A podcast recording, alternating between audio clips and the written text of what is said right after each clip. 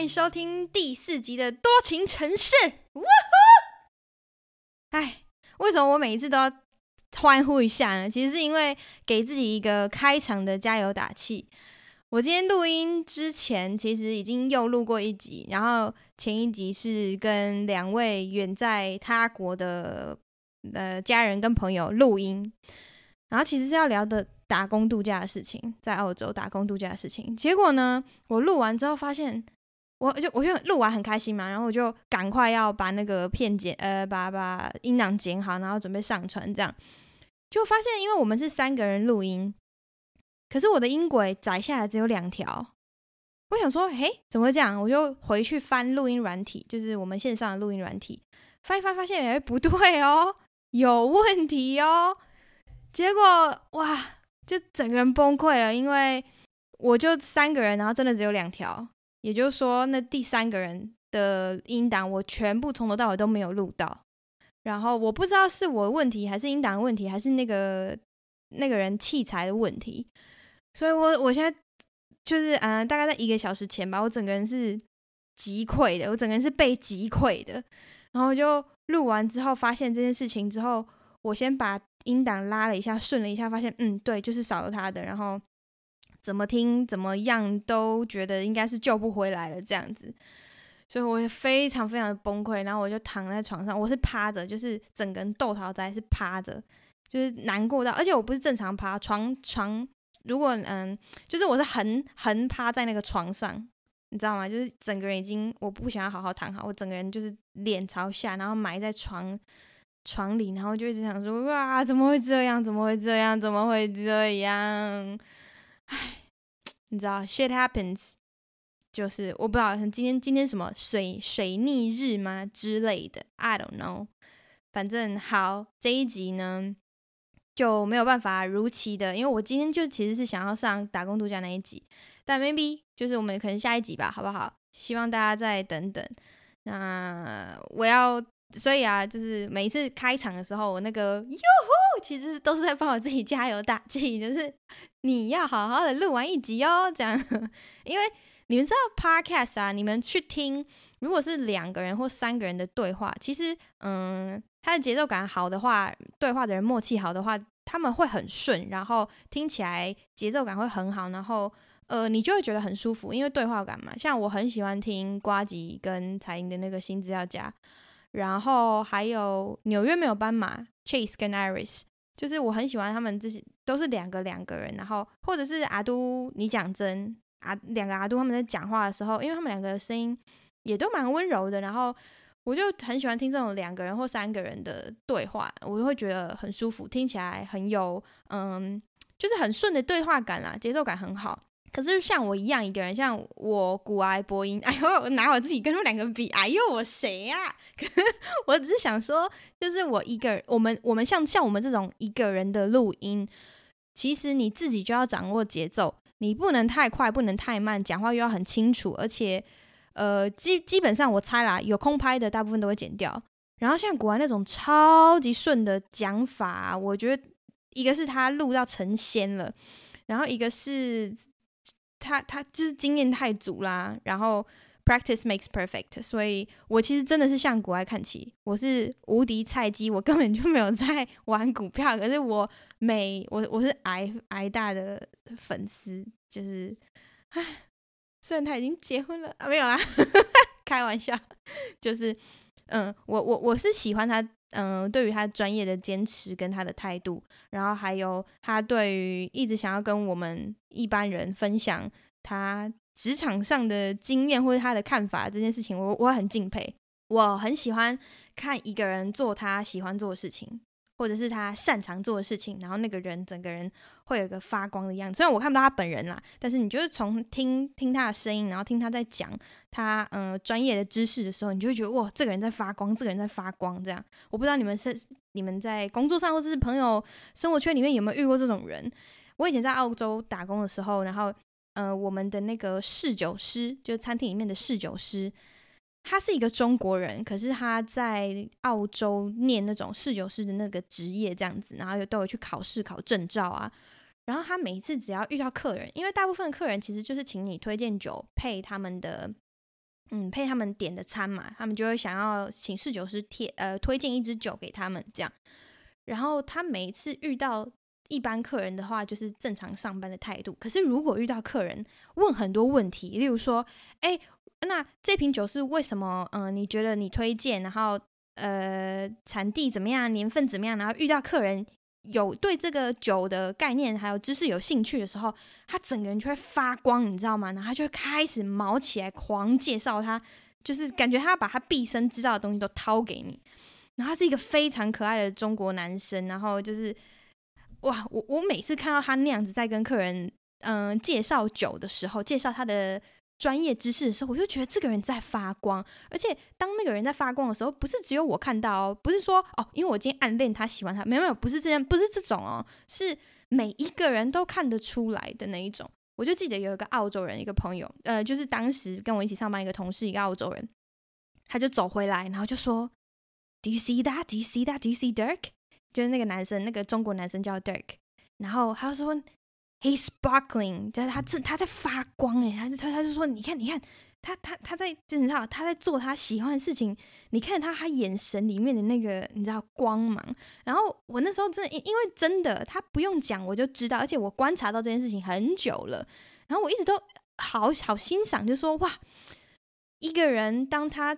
做到一件他真的很热爱的事情的时候，他会忘记那个时间有多长。就是他忘他工作当然是累的，可是他是快乐并工作者，你知道吗？然后就觉得哇，这种感觉很奇妙。然后当你跟他一起工作的时候，你就会觉得嗯，你会被他的那种呃氛围传染，你知道吗？然后这也是我还蛮喜欢服务业的一个原因，就是当。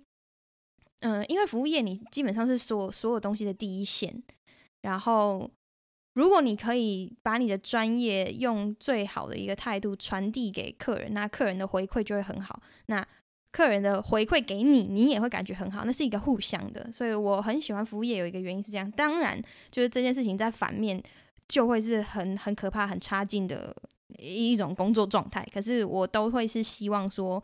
今天我去一间餐厅吃饭，或者是今天我搭上一台飞机，或者是我今天去哪里买个东西，然后我接受到那个第一手消息。如果这个人的服务是很好，我有时候买东西或是愿意点什么东西，不是因为那个东西真的很很怎么样，可能是因为大部分很多时候是因为那个推荐我的人，我信任他，他给我一个我信任他的态度，而我去做了这个采买，或者是我我就决定要下这单，我决定要点这个东西，这样是很多时候是因为这样。那、啊、怎么讲到这里？我这个小脑袋瓜又忘记了。好，然后上一集啊，呃，上一集我就讲到就是桑桑拿的事情，可是我非常的意外，就是竟然没有任何私讯或者是任何留言关于桑拿，或者是我还没有看到，因为你们都不会觉得全裸的男女共浴的桑拿很惊人吗？就是 我对于你们没有反应这件事情，我觉得超惊吓。我说搞啥？我以为我要爆一个大料，然后大家都冷静的跟鬼一样，所以是不够大吗？而且你知道我我在里面的所见所闻啊，我还是想说我我一直在纠结。就其实我活在我的梦里，活在我的泡泡里，我一直在纠结，我到底要现在讲，因为现在还没有那么红。万一未来我红了，万一我是说万一哈，没有自大，我是说万一未来我红了，我不能讲，因为我如果随便乱讲，然后。很可能就一下就被炎上啊什么的，所以我想说，那我要不要现在就讲一讲啊？可是我现在要在职啊，被发现怎么办？很没道德，这样台湾人怎么那么糟糕？真的，我自己的小剧场超多的，结果 nobody cares，觉得啊 nobody cares，OK，、好，那我好像就可以不用讲了，我就私底下跟朋友讲就好了。就我看到什么形状的 什么啊，你知道什么颜色啊，多大啊，什么多长啊，你们都没有兴趣吗？我我是真的好奇耶，如果有兴趣，拜托，嗯、你就点下方链接，然后直接留言给我，或者是 Instagram 私讯给我，或者是 Apple Podcast 留言给我都可以。就是我想知道你们是不是对这件事情真的没有兴趣啊？真的不想知道哦。如果不想知道，那那就不用留言，没关系，哈，真的真的献开。然后呃，顺便讲一下，因为最近天气还是变化很大。我我真的觉得德国天气就是像我前几天在线弄发的，就是朝穿皮袄，午穿纱，抱着火炉吃西瓜。这不是以前在地理地理课本才会看到的吗。就在我记得是地理课本在讲蒙古的天气吧，还是还是哪？应该是吧。可是我觉得德国也是、欸，就是有一天我的那个温差是十二度，嗯、那一天的温度是预测十二度到三十一度。然后我有个朋友就回说，要不要干脆不要写？就 如果是十二度到三十一度，他说要不要干脆不要写，就写五到五十度这样，怎么样都准。我觉得蛮有道理的，就是真的欧洲的天气变化真的很大。然后我相信南欧现在还是热到不行。然后呃，也有一直在听新闻，就是各地其实都有，尤其是南欧，就是西班牙、意大利、呃，葡萄牙。都有呃森林大火的危险，就是一一一直存在着这样子。那我觉得世界气候变迁这么严重，已经是一个常态了。其实我在看那个《Game of Thrones》冰与火之歌的时候，我看了，因为我是很喜欢这一部，除了第最后，除了最后一季啊，哎，所有人都都应该知道吧？就是爱看冰与火之歌的人，除了都是在讲除了最后一季以前哈。最后一季都不能算，最后一季不是《冰与火之歌》，最后一季是我不知道，就是不知道哪里来的东西。反正就是除了最后一季，前面的我在看的时候，然后我就一直觉得这个人、这个作者或者导演，他们是不是想要表达那个世界上正在发生的事情？就是你看啊，国与国之间打来打去啊，然后什么 Cersei、Joffrey，然后国与国之间打来打去，可是 White Walker。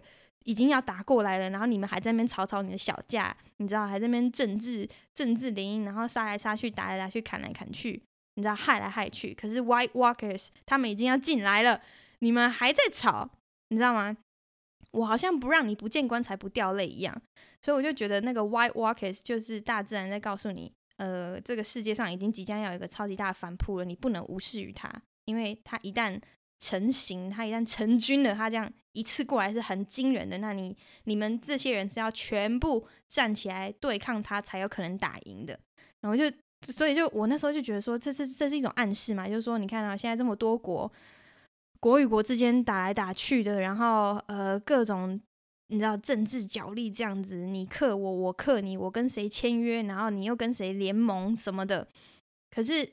我们最大的问题都没有解决啊！我们最大的问题是人类即将要面对生生存的问题了。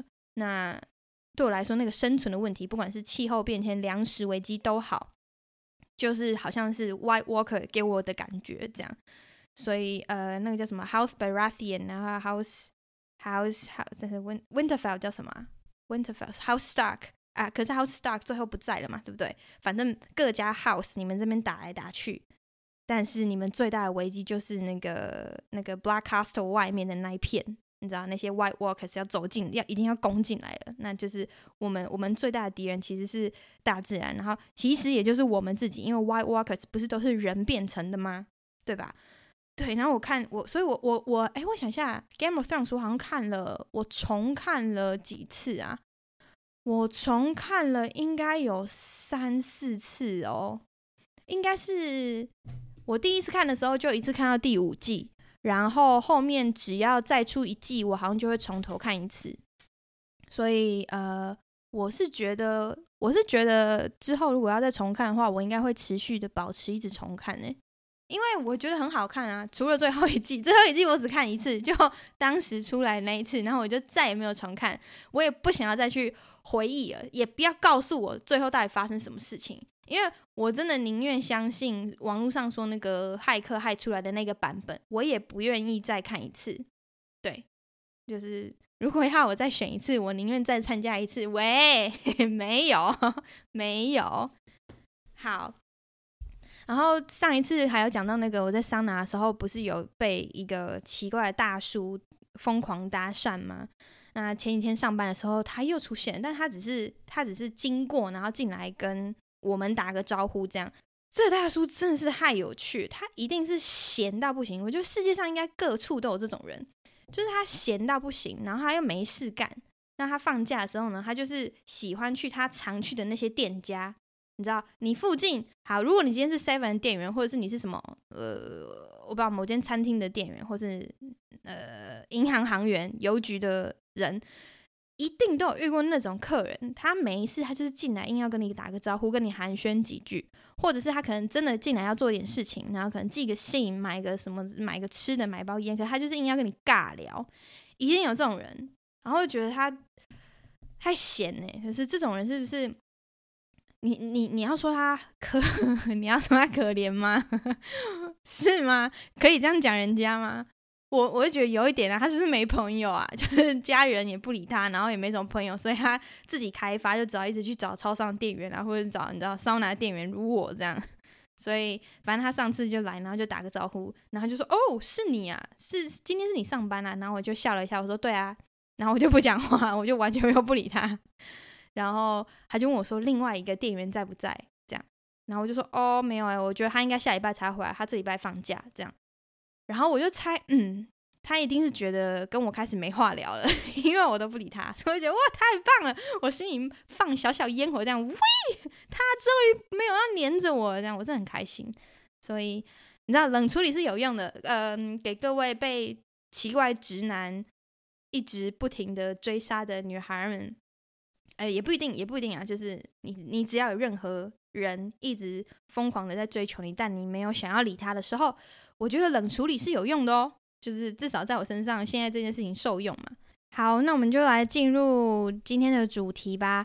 今天其实是要讲我的前一份工作，那其实不止前一份啦，我之前也有做过，呃，就是在广告业或者是在这媒体业里面的工作。那几乎每一份我做过的工作都类似，就是在这个行业里面，基本上做过的都类似。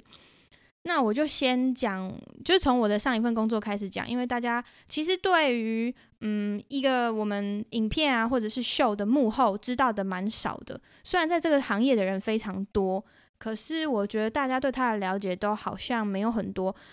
我记得前一阵子有一个新闻，就是嗯讲到说我们出外景，然后有个摄影师跟灯光师还是收音师不小心失足，然后就有意很不好的意外发生，然后这一件事情。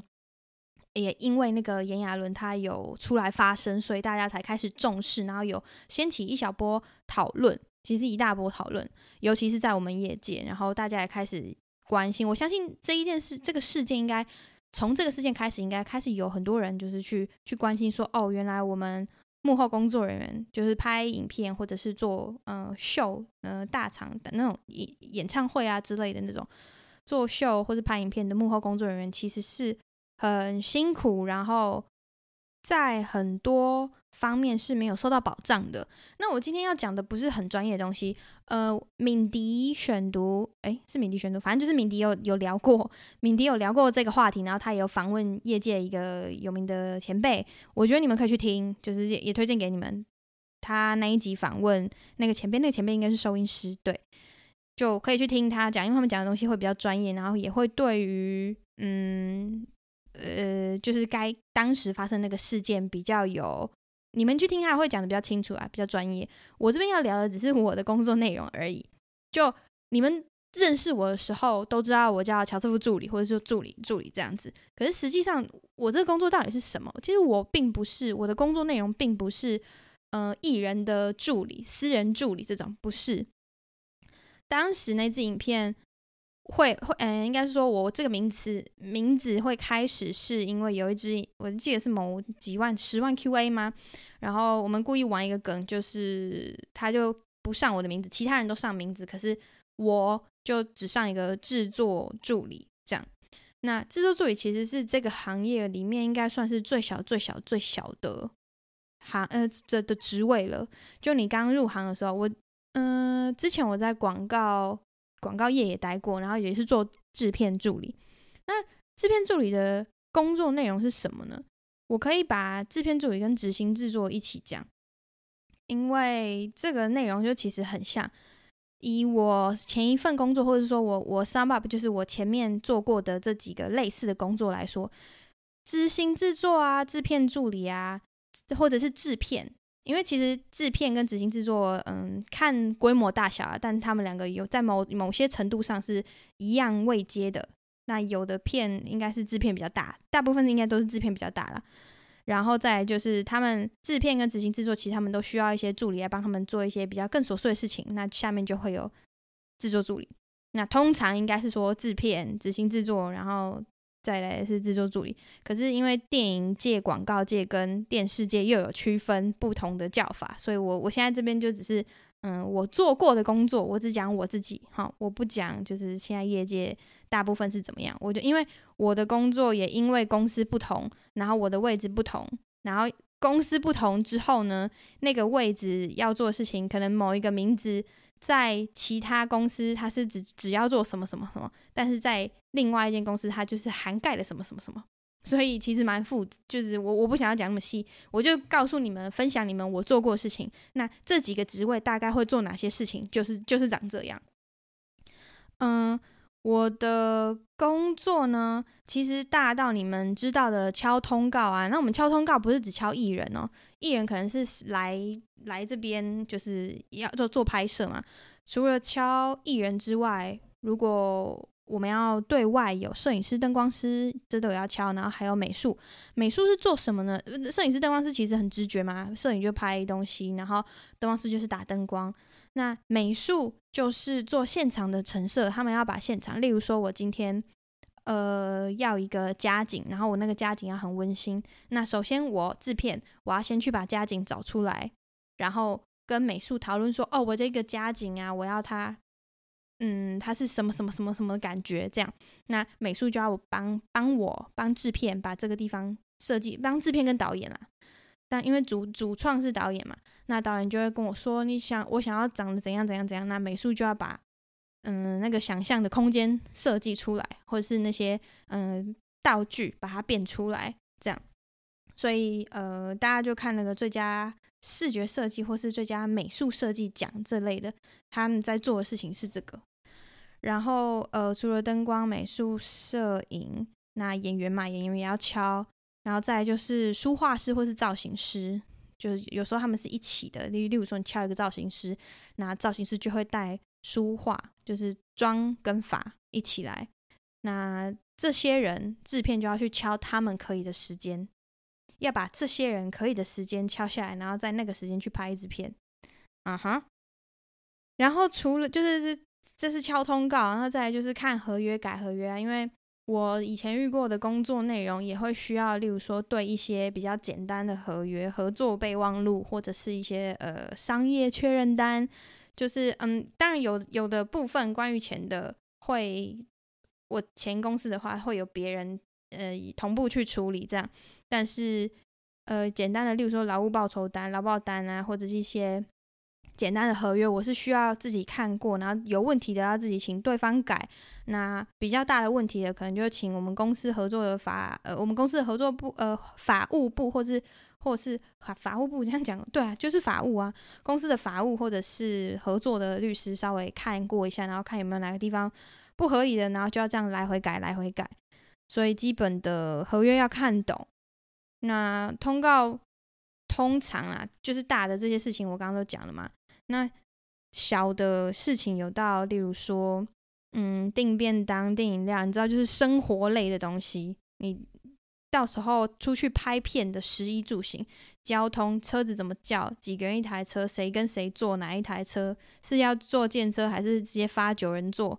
你知道，请司机直接载过去，这样这种小到这种东西。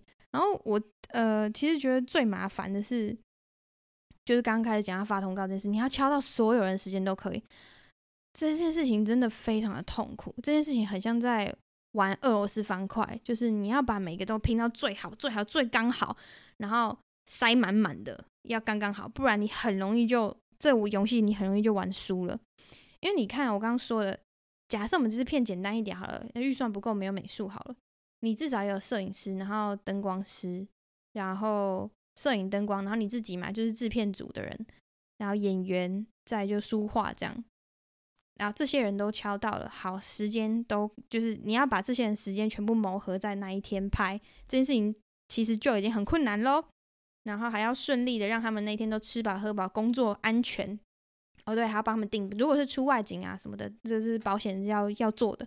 还要帮他们弄保险啊，然后等拍完一支片之后呢，要再帮他们呃对账，就是因为你请他们来嘛，那是不是要给他们钱？那给他们钱之后，例如说，好，我们都固定几个月汇款，呃呃几每个月的几号汇款，那该拿的发票要拿，该拿的劳报单要拿，这样就是这些东西很细细到这个细到这个程度。那大的就是我刚刚说，你要去敲他们，这样用用你的人脉或者什么去敲他们，用你的能力去敲到他们来拍这支片，或者是来做这场秀，这样。对，其实这个是制片，因为我相信很多圈外人，你我在这个行业你完全不懂的人，你们常常都会想说制片是干嘛的，或者是说哦，他是一个很大的制片，Yeah，制片是干嘛的？你知道吗？因为你们都知道哦，导演是干嘛的，演员就很明显，他们的工作内容很明显。可是其实我要跟你们说的就是，制片这个工作它无所不在，他就是他就是你知道，他是像一个。影子吗？就是每每一个人每一件事情都跟他有关，因为他是整整件所有事情的 organizer，他就是全部事情他都在，他他包办一切，有点像是一个统筹的概念。对，所以嗯，我就觉得这个有点像是嗯、你们大学如果有办活动啊什么的那个总招的概念啊，我觉得有点像是那个总招的概念。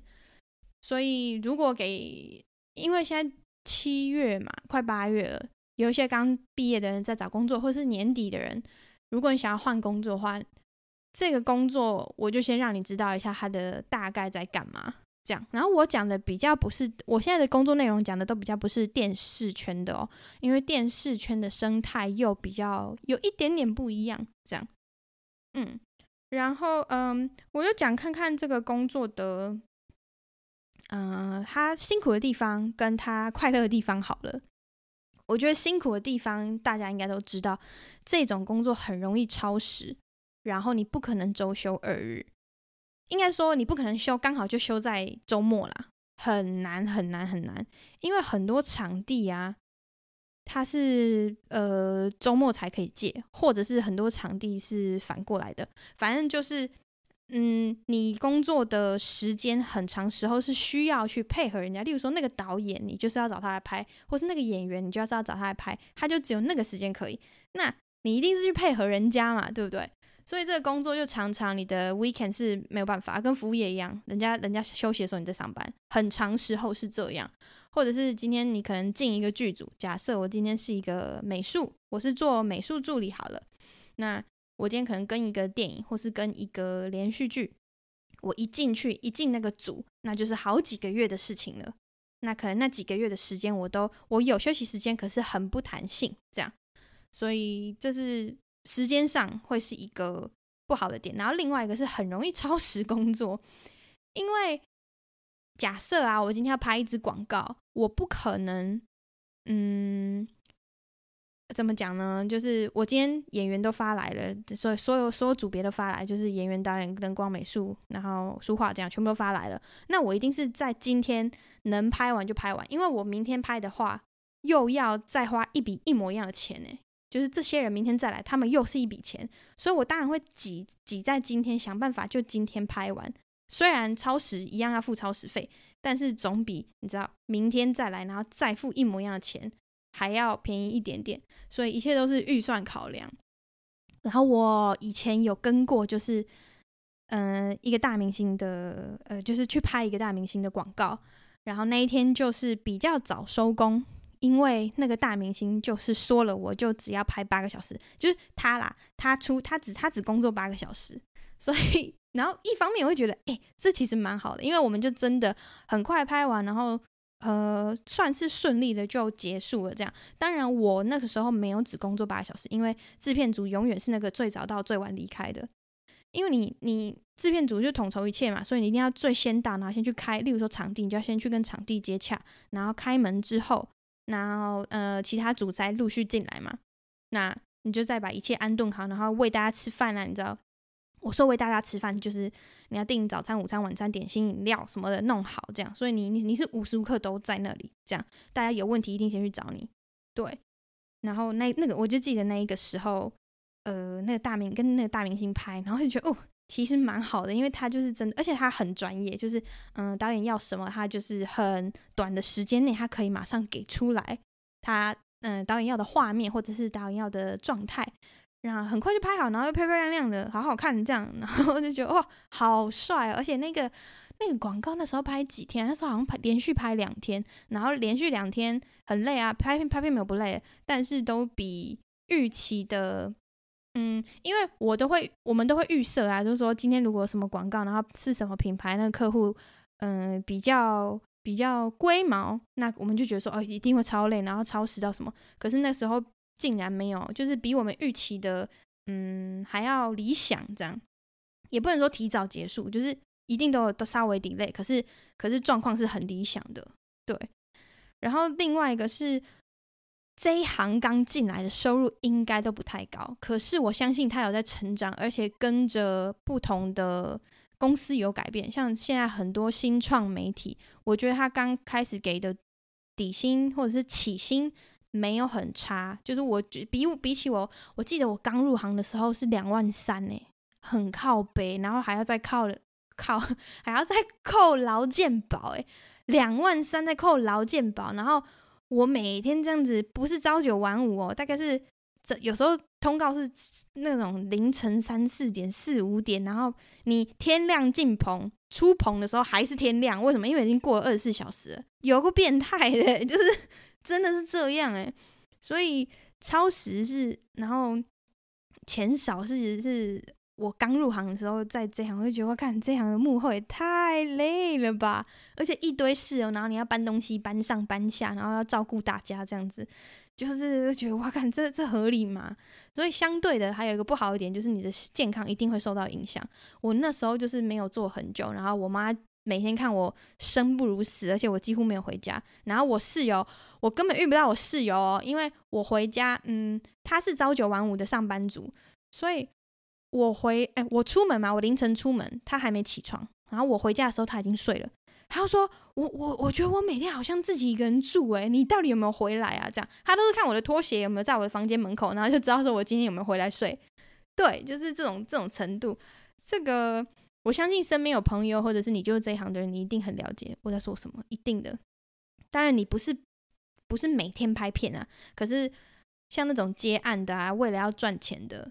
他能接就接，就就很容易，很这种这种生活形态会变成一个常态，所以，对，这就是这行辛苦的地方。所以你的精神压力也是一个压力，因为像对我来说啊，我觉得最大的精神压力是因为这一份工作我，我认为他最需要的就是就是一件事情：沟通，沟通，再沟通。因为你跟所有人，你都需要做这件事情，因为你是那个。无所不在的那个，你就像空气一样，你知道吗？真的无所不在。你要按来这个，然后按来那个，然后希望那个不要生气，然后赶快满足这一个。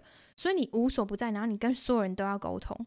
所以这个工作最需要，我觉得最需要就是沟通，沟通再沟通。那这个东西就会造成一个精神压力。所以在某个程度上，我会觉得我很羡慕，嗯，空服员。我有个学姐是空服员，她就跟我说，她觉得这份工作作为空服员最最好的一一个原因，她自己最喜欢的就是我下班了我就下班了，合理吧？对不对？你看哦，她上飞机服务完，虽然飞的要死，很累，走路去纽约有没有？从台北上飞机，然后走走走就没有休息，走到纽约下飞机，诶，可是他下飞机他就下班了，他就不用再管说刚刚飞机上发生的一切 bullshit，就是你知道 let it go，然后就直接躺床睡觉。隔天早上起来也不一定要隔天早，反正就是你你睡醒然后准备要上班这样。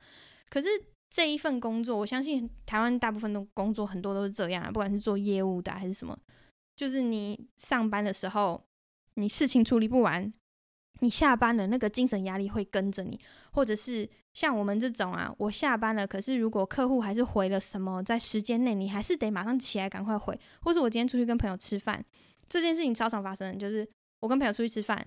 然后突然主管回了一个什么东西，然后他要马上处理。然后再来就是，尤其是新媒体，你看哦，YouTube，如果我今天排成每个礼拜几的晚上八点上片，那八点上片之后，你自己会不会想看？会嘛？你会不会想去看留言？会嘛？这个对我们来说也是一种上班呢，对不对？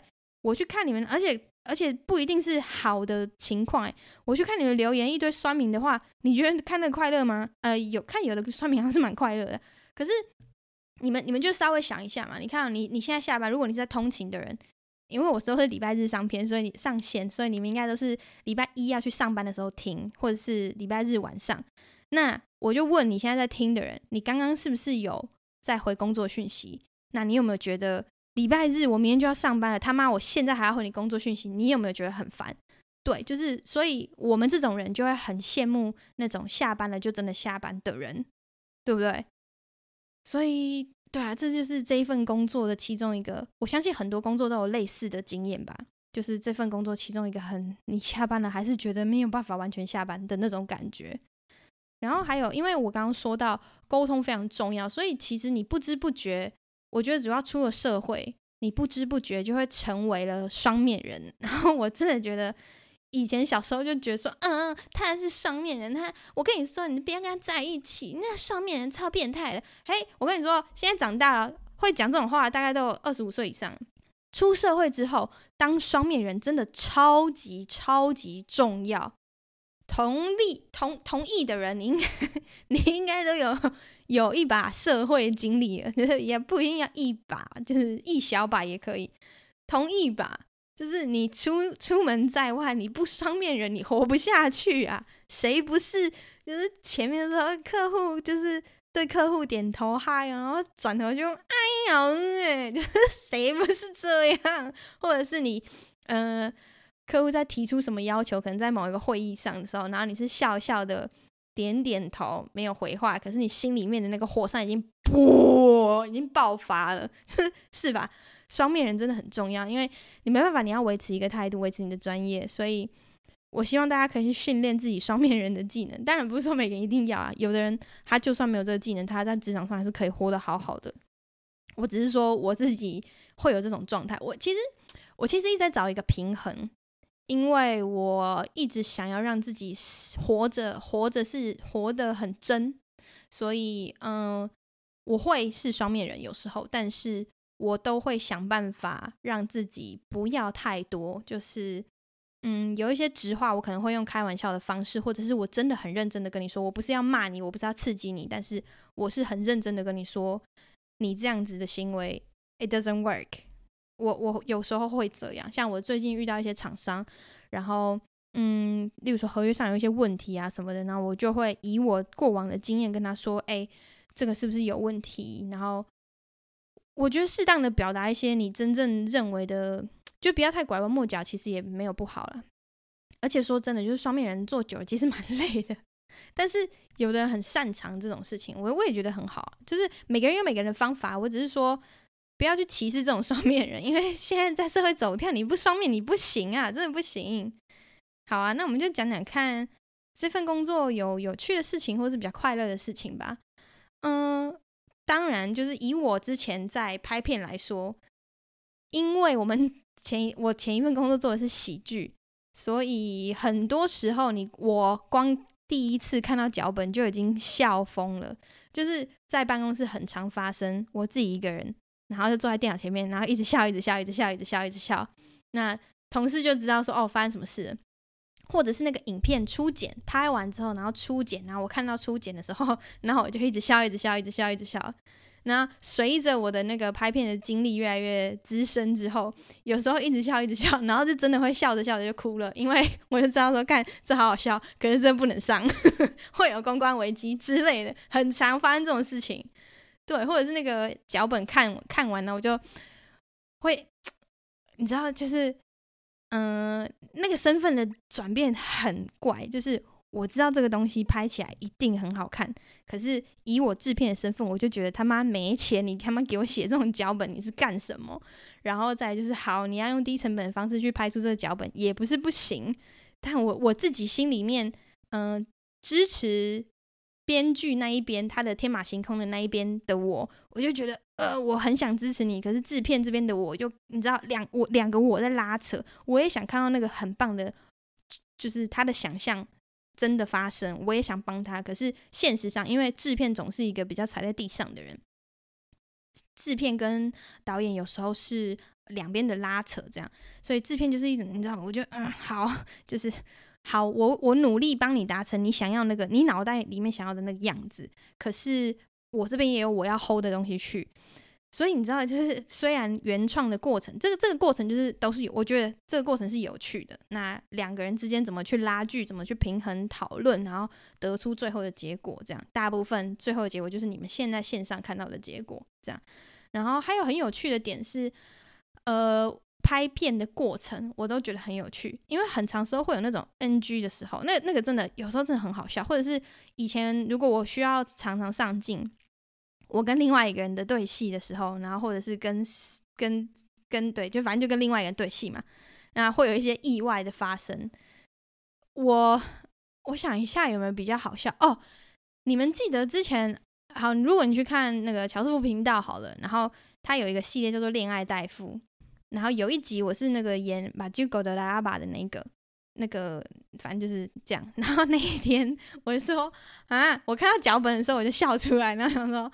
啊！我就问，我就问导演跟乔，我就说，所以我是真的要把蛤蟆粘在粘在我的眼睛上吗？然后我那时候就觉得，我第一个反应就是啊，好臭哦。然后因为我记得那个脚本很晚才写出来，那我们上片是有时程的，所以我有我只有很短的时间去准备道具，然后我就想说。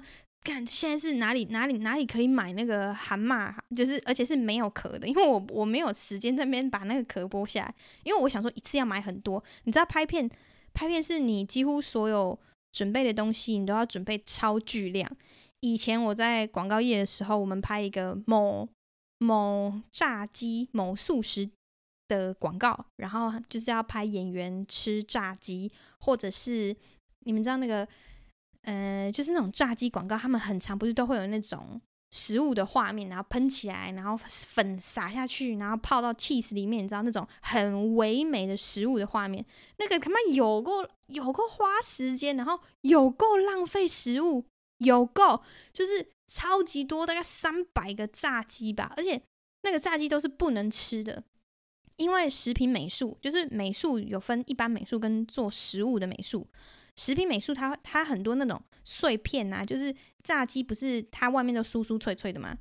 那个有的是贴上去，用三秒胶贴上去的，因为它为了要它好看跟美观，所以那是不能吃的，很多都是不能吃的。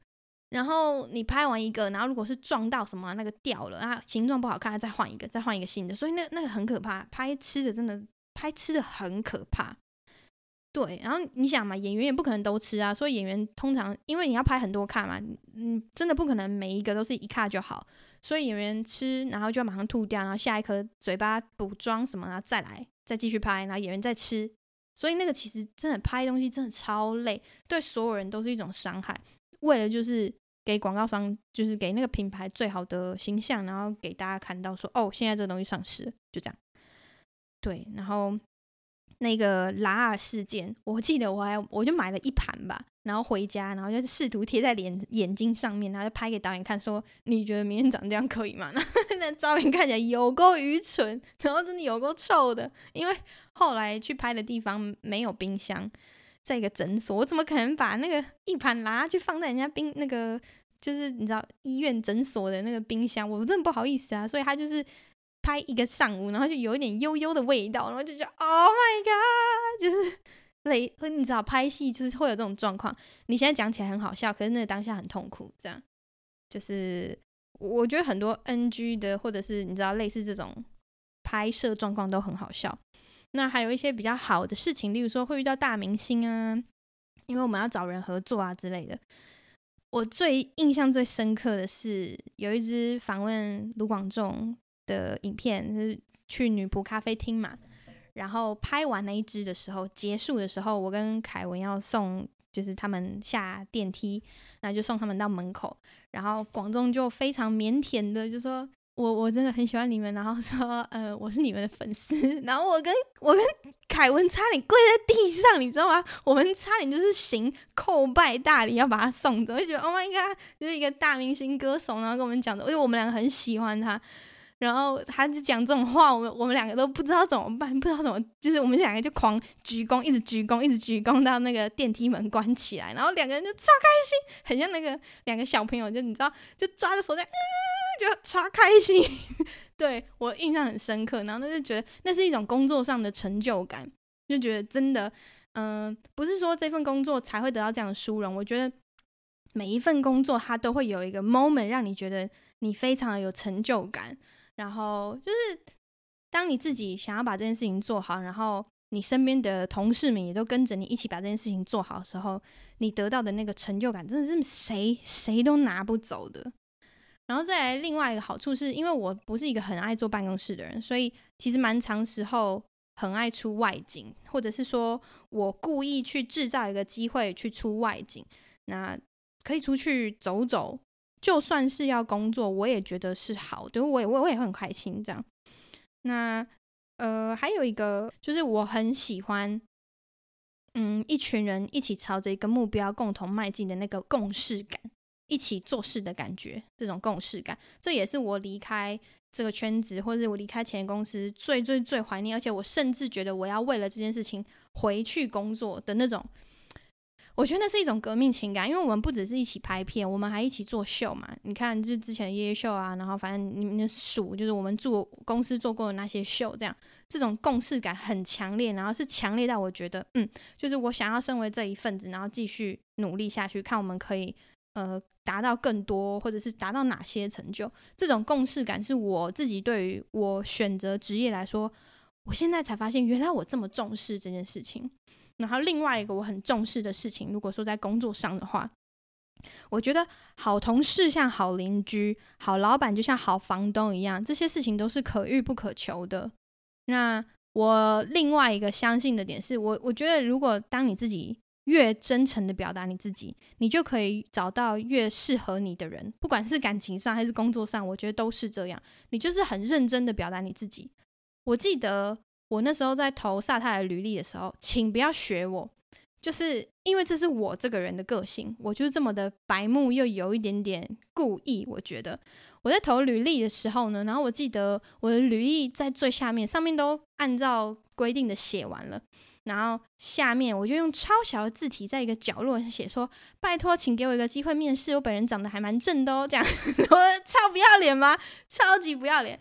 然后进去之后都没有人提起这件事情，直到有一次，有一个嗯，反正就是老板其中一位，哈，然后就跟我说：“你记不记得这件事情？”然后我就说：“你怎么还记得？”这样。呃，应该不是说老板其中一位，我我更正是股东其中一位这样子，因为公司有一些股东嘛，你们不知不知不一定知道的。然后那个股东就说，那个时候我有读信，那个信是我看的。然后我说，你之前知道这件事情，然后我整个人突然变超羞愧的。可是因为他讲的时候，我们已经认识，然后他们已经知道我是怎么样的人了，所以我那时候虽然羞愧，可是又觉得还好。你知道吗？就是我的不要脸，我以为我的那个不要脸不会有人发现，那其实有人发现。那我到底是不是因为那个东西进来的呢？我觉得一定不是啊，就绝对不是。但是它好像是一种我想让他们知道我的个性，我是怎么样的人的一种方法。What? But anyways，就是我我不知道他们什么时候发现的，反正就是你知道，就是只是一个经验分享。我我我我千万不要学我，因为我并不觉得每一间公司都可以接受这样的人，也不是说。只要是你要投我之前的公司，你就可以这样做。No no no no no，就是每个人都有每个人的状况。我只是想要很真诚的表达我自己，我只是就是你知道跟你们分享，好吧？那今天就大概分享到这里。接下来呢，我们就来看一下留言。那这一次留言好像没有很多，但是有啊，我我大部分都会念。那我们先看一下 First Story 的留言。有一个 COD，他说上班听多多的 Podcast 真的好舒服，期待下礼拜，谢谢。再来，我们从 Apple Podcast 看一下留言。多情城市好听到没铺。前几集听多多说，德国大部分都吃原型食物和很多面包，听起来很健康诶。加上我吃过的德国面包都是什么全麦酸种、无糖无油，blah blah blah。想问多多，这样子德国是不是相较之下很多瘦子？然后很喜欢你的 podcast 的节奏跟风格，多多的声音也很好听，会继续听下去的，加油，谢谢。嗯。德国没有很多瘦子哦，德国胖子非常多。你知道为什么吗？因为他们都喝含糖饮料，就是他们，我觉得他们吃的很健康，但是他们的那个甜点也很多，那种比较重的 cream 啊，那种也也是有，而且他们很很常吃。就是嗯，如果你那个不吃，你很容易瘦。可是他们喝的就是你像啤酒嘛，或者是烈酒，都相对便宜，然后他们都喝含糖饮料。可是他们没有手摇，他们含糖饮料是什么？就是可口可乐、芬达，你知道，就是这种气泡，然后雪碧超级多，然后他们都是用灌的，就当水喝，所以胖子满街跑。所以你你们知道问题在哪了吧？嗯，再来，就真的很棒。在第二集听到一些心灵鸡汤的话，蛮感动的。或许是之前的遭遇吧。Anyway，祝多多凡事顺心，谢谢你。其实我我我每次都刻意不要心灵鸡汤啊，但有时候就不小心鸡汤起来，这样，因为我有时候那个听太多鸡汤的东西，我会整个呃起鸡皮疙瘩，我不知道你们会不会。好，告白多多多情城市已经是每周一的精神粮食，礼拜天上线听一遍，礼拜一上班再听一遍，听完再去听之前的集数。现在不，现在只有三集不够啦，哎，慢慢来啊。可是真的假的？有必要听这么多遍吗？不过我好像我好像遇过好听的，我也会这样哎。不过我现在遇到的好听的，我喜欢的，例如说古啊，例如说纽约没有斑马，我推荐这两个，然后我都会去听以前的集数，就是因为他们现在真的很多了啊。啊，我现我才刚开始嘛，好吗？我会继续努力的。下一个五星吹爆你，听 Podcast 三年第一次给评论，哇，整个喜欢到不行诶。自己也在国外，就好喜欢听别人在国外的生活，听到中文会变差，真的好有同感。没人一起讲中文，真的语感会变得乱七八糟，连遇到台湾人都会。都会讲中文，讲一讲跑出泰文。Anyway，只能说就是听报，一集都听超过三次的那种听报。多多我爱你，谢谢，我也爱你。哎，真的，语感真的会变很怪很差，而且我最气的就是现在的我好像就是中文不中文有点怪，然后英文跟德文都不够好。我最气的是这个，可是我我我不知道怎么变好，就是因为。我在这就必须一直讲德文，可是我一直讲德文，我觉得它在某种程度就会消耗我的英文，所以而且你知道吗？我的文法，德文的文法跟英文文法其实有一点穿插，然后就比较又有点四不像，反正啊算了啦，我活得下去就好了哈。太下一个太长了吗？嗨多多，听到你说 Podcast 录太长，但我其实不这么觉得，反而觉得听得超过瘾的，谢谢辛苦了。总之内容超赞，谢谢。我都希望在一个小时内录完啦。下一个，呃，Patience 本人吹五星。哦，这个我要讲，就是上一集我念到一个，还是上上集，反正就念到有一个那个 podcast，然后就说哦，Patience 推荐，其实 Patience 是我一个朋友在 Line 上面的名字，可是我忘记，因为我我平常不这样叫他，然后他是我好朋友，然后我上次念完那个录完音之后，我想说哦，看是他，结果我也忘记跟他讲说，哎，我录完了，可是我忘记我忘记那个就是你这样，反正 anyways 不重要。他说：“五星吹捧费高高，人在那心情搞好比什么都重要。心情不好就打通电话靠北靠北，或是录音录起来。祝你平安快乐，Podcast 越搞越好。”嗯，谢谢，我要给你一个大大的拥抱，真的好。下一个超级好听，一开始点进来的时候还不知道你是助理，后来在讲注册名字的时候才知道多多是助理，超级好听的，一天就把三集听完了，超期待下一集，谢谢。对，我是助理，助理是我。那最后一则在 Instagram 上面的留言，他说：“多多你好，我是今年要二十八岁，也喜欢旅游的人。我最近遇到转职的困难，身为外文组，不想只领二十八或三十 K，现在还有二十八 K 吗？啊，这样好像不是涨了吗？” OK，但目前放弃澳洲打工，想问多多对于进补习班教英文有什么看法呢？家人总觉得补教业不长久，没未来，不是一份能待到退休的工作。By the way，谢谢你，祝你跟身边的人都平安，身体健康。嗯，如果家人觉得补教业不长久，没未来，不是一份能待到退休的工作，那你呢？你有想要问自己，你有想要做这这个补教的工作做到退休吗？而且，就是你跟一个人交往都没有保证说你跟这人交往会到永久了，你怎么觉得你换就是你做这份工作也会做到永久呢？世界上没有什么，世界上唯一不会改变的事情就是一直不停的改变。所以我觉得做自己想要做的事情吧。然后，呃，如果其实补教业的收入不是不差吗？如果可以养得活自己，然后让家人看到你。嗯，你有在照顾自己，你负担得起你自己的生活等等的，就是你先看他们主要最在意的是什么，还有就是好，如果可以安慰他们，例如说他们要你赚钱，OK，你有赚钱，你付得起自己的房租或是什么，你可以过得很好，那这一点可以安慰到他们。